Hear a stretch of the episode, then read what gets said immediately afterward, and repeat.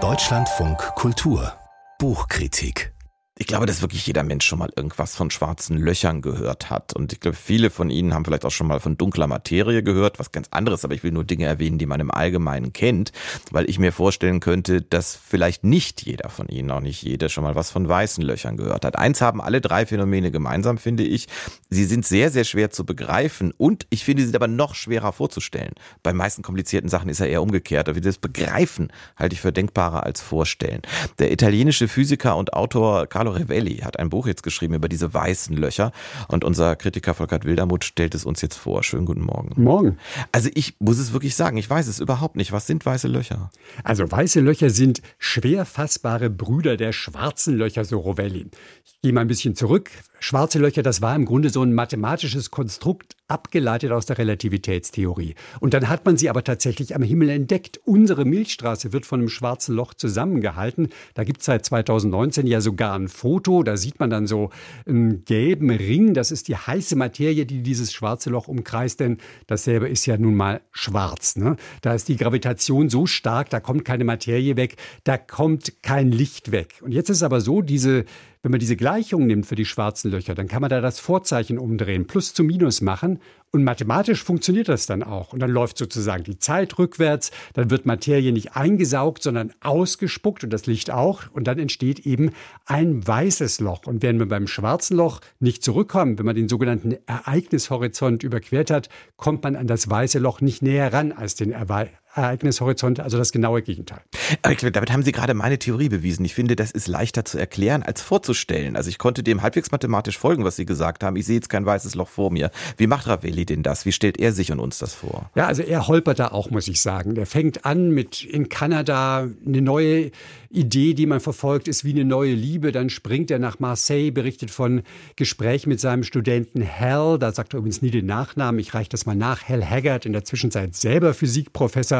Und es geht so hin und her, Radioastronomie, Einstein, und da hat er mich im Grunde schon fast verloren gehabt. Aber dann fängt er eben doch an und geht erstmal zum schwarzen Loch und sagt, was würde eigentlich passieren, wenn wir da rankommen an diesen Ereignishorizont? Und dann sagt er, da passiert gar nichts, da geht man einfach drüber und merkt nichts. Die Sternbilder sehen genauso aus, das geht völlig problemlos. Aber wenn man dann von der Erde guckt, auf uns als Reisende, dann ist es so, als würden wir immer langsamer uns bewegen. Das ist eben diese berühmte Relativität der Zeit. Das heißt, die Perspektiven sind völlig andere und Rovelli packt dann gleich noch eine dritte Perspektive obendrauf, nämlich die dieses Sterns, der ist ja ausgebrannt, fällt unter dem eigenen Gewicht zusammen, wird immer mehr zusammengepresst. Aber für den Stern, weil er eben die Raumzeit dabei so stark verzerrt, vergehen da nur Augenblicke, während wir von außen vielleicht schon seit Millionen Jahren da drauf gucken können. Also diese verschiedenen Zeitebenen, die bringt er wirklich ganz gut zusammen und macht das auch irgendwie plausibel. Und das Spannende ist aber, dieser Stern, wenn er sich immer mehr zusammenknautscht, dann wird er irgendwann so klein, dass der im Grunde als ein Quantenobjekt zählt. Und das hat dann wirklich ganz verblüffende Folgen. Rovelli schreibt, das ist meine große Liebe, nämlich die Quantentheorie. Und dann paraphrasiert er Dantes göttliche Komödie. Ich fühle, es sind der alten Flamme Zeichen. Im Grund des schwarzen Lochs sehe ich sie funkeln. Und die Idee, die das zu funkeln bringt, die stand eben, stammt von Hal Haggard. Der sagt nämlich, wenn das ein Quantenobjekt ist, dieses schwarze Loch, dann kann das auch einen Quantensprung machen. Und das Problem bei schwarzen Löchern ist, genau in deren Mitte funktionieren Einsteins Gleichungen nicht mehr. Und Hal Haggard sagt, wenn das ein Quantenobjekt ist, dann kann es im Grunde über diese Lücke hinweg springen und dann als weißes Loch wiedergeboren werden. Ja, Sie haben vorhin mal erwähnt, dass Sie ihn bei Einstein hatte er sie schon verloren. Die sind jetzt kurz davor bei mir, aber das liegt nicht an Ihnen. Das ist auch einfach schwer komplett zu erklären in so einem kurzen Radiogespräch. Nur frage ich mich, wenn weiße Löcher ja eine reine Theorie sind. Ich glaube, es gibt auch viele Astrophysiker, die nicht nur sagen, wir haben es noch nicht bewiesen, sondern die sagen, gibt's auch nicht. Warum sollte ich mich als Laie mit sowas Kompliziertem beschäftigen? Ja, sehr gute Frage und ich kann getrost sagen, damit muss man sich nicht beschäftigen. Das hat mit unserem Leben auf der Erde nichts zu tun. Aber wenn man das Buch aufschlägt, dann macht es eben trotzdem Spaß. Das ist so eine Art Workout für die Vorstellungskraft.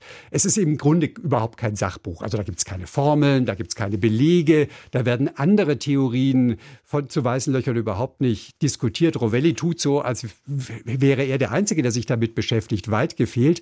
Aber wenn man ihm dann folgt, dann macht das wirklich Spaß, weil man wirklich an die Grenzen der eigenen Vorstellungskraft gebracht wird. Und wenn man dann was verstanden hat, dann packt Rovelli gleich nochmal einen drauf. Und das ist dann am Ende wirklich fantastischer als Harry Potter und Star Wars.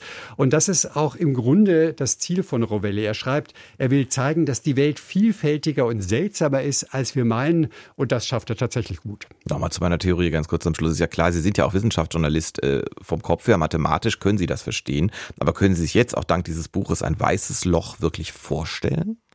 Ah, nicht wirklich. Aber was Rovelli schon schafft, ist, dass ich ein Gefühl dafür gekriegt habe, was mit weißen Löchern und auch mit schwarzen Löchern, darum geht es im Grunde die meiste Zeit, los ist. Und dieses Gefühl, das ist schon wirklich spannend. Er nimmt einen mit auf so einen Flug mit dem geistigen Auge und er bringt dann dazu, Vorstellungen, die man so hat, so Alltagsvorstellungen auch wirklich zu hinterfragen. Er sagt, wenn es um Wissenschaft geht, ist das Schwierige nicht das Lernen, sondern das Verlernen, dass man das Althergebrachte wirklich in Frage stellt. Und das ist eine Sache, die kann man auch tatsächlich außerhalb der Physik ganz gut anwenden.